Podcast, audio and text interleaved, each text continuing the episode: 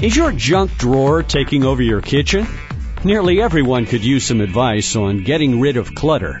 And InfoTrack's Roy Mackey is back with an expert who says you do have the time to be better organized.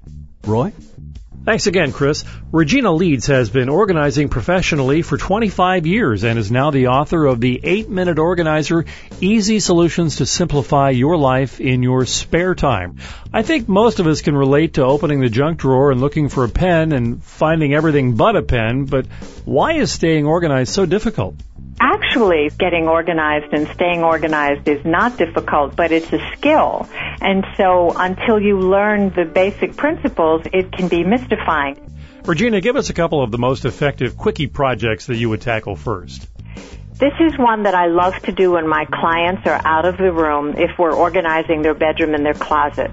You go to your closet and you see how many plastic covers have you got left in your closet from when you brought them home from the dry cleaners? You know, the dry cleaner gives you a cheap hanger and he puts an inexpensive plastic bag over your garment because he wants it to get home looking good, but he's not giving you something that he wants you to use forever. So I take off those plastic bags and my clients inevitably say, there's so much more room in here, what did you do?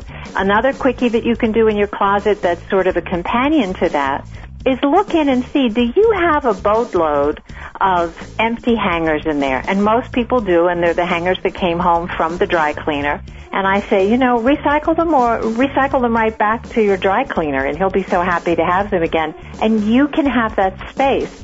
One of the conversations we have around our house, and we never agree on it, is I always say if we only bought fewer things, maybe we could be more organized because we wouldn't have so many things to worry about organizing. Yes, space is okay. I have clients who get very nervous when they see clear space on a counter or in a closet. So it speaks to an emotional emptiness, if you will, that is pervasive in our country at the moment. You have to look at, for instance, big box purchases can sometimes overwhelm us. If you're going to save some money by buying 50 rolls of toilet paper instead of six rolls, you have to also look and say, well, wait a minute, if I have no place to store all this toilet paper, I may have saved a few dollars, but now I've cost myself space. So you always have to decide, do I really need this and do I have a place for it? And then another thing, it seems like purchases we make at big box stores come with a lot of packaging. And we tend to open up the package, pull out what we need, and leave the rest of it there. It sort of looks like a dog chewed on it. And I always say, you know, if you buy two gigantic bottles of shampoo, and you want to keep one in the shower, that's really great. But put the other one under the sink or in a cabinet if you have it for that type of item. But you don't need that big cardboard and plastic wrap that it came in. And for some reason, most people tend to save all of that. And you can just get more room in your bathroom and kitchen cupboards just by tossing that stuff even with things like spices and laundry detergent, you have to look at how fast will I use this spices are really good for about six months. So that gigantic container of black pepper might be a deal, but in six months you're going to be using something that has lost its potency. Getting organized and staying organized are two dramatically different things, aren't they? Well, they tend to be, but they don't have to be. People say to me, I get organized all the time. and it looks really beautiful, and then in about two weeks it all falls apart. So why should I bother? And I say, well, I'm going to guess that you did not get organized. What you did was you tidied up, and that's a time-honored tradition.